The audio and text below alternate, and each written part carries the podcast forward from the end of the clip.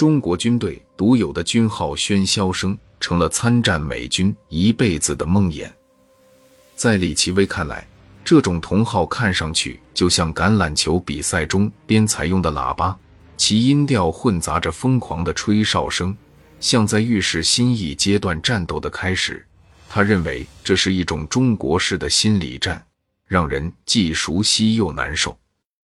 而伴随凄厉的军号声的，则是不停的射击、拼刺刀、投掷手榴弹，就像牛仔打印第安人那样。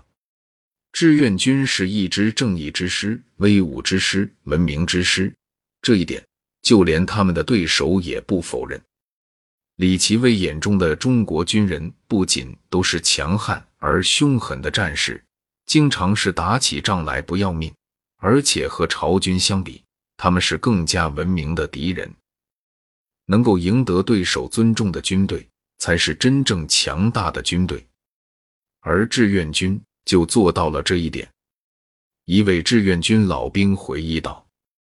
达汉城是五十军四四二团进去的，三十九军进去一个营，我们没进去，我们在郊区准备炮火支援。当时我记得过汉江以前，上了半天政治课，讲入城规则，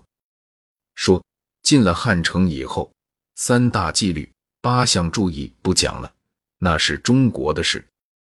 说第一，不准乱杀人，就是镇压反革命乱杀人，要维护社会秩序。第二，任何吃的东西不准拿，因为当时部队啥也不要，就是肚子饿，但是不准拿，不准进老百姓家。规定了几条纪律，发了三天的给养。在到处冒着烟和火的街道上，已经出现了欢迎中国志愿军的汉字标语，这些字就覆盖在欢迎联合国军的英文标语上。汉城的华侨都是山东人，熟悉的胶东口音让志愿军官兵们很感亲切。汉城北离汉城很近，我们是解放汉城的第二梯队，汉城基本看不到人，我也是晚上从那儿过去，过了汉城还得过汉江。你不能留在那，留在那担心敌人要轰炸。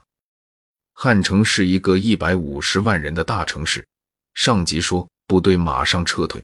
防止敌人留个空城，准备让我们的大部队进来以后，他好搞地毯式轰炸，消灭我们主力，咱们不能上那个当。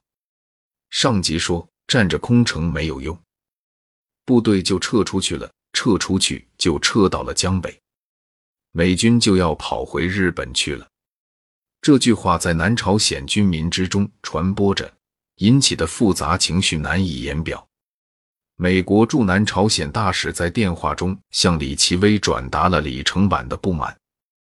难道贵军只会撤退吗？被刺痛了的李奇微反唇相讥，告诉那个老头，我现在是从汉城撤退，不是离开朝鲜，让他看看他的军队是怎样像羊群一样溃逃的吧。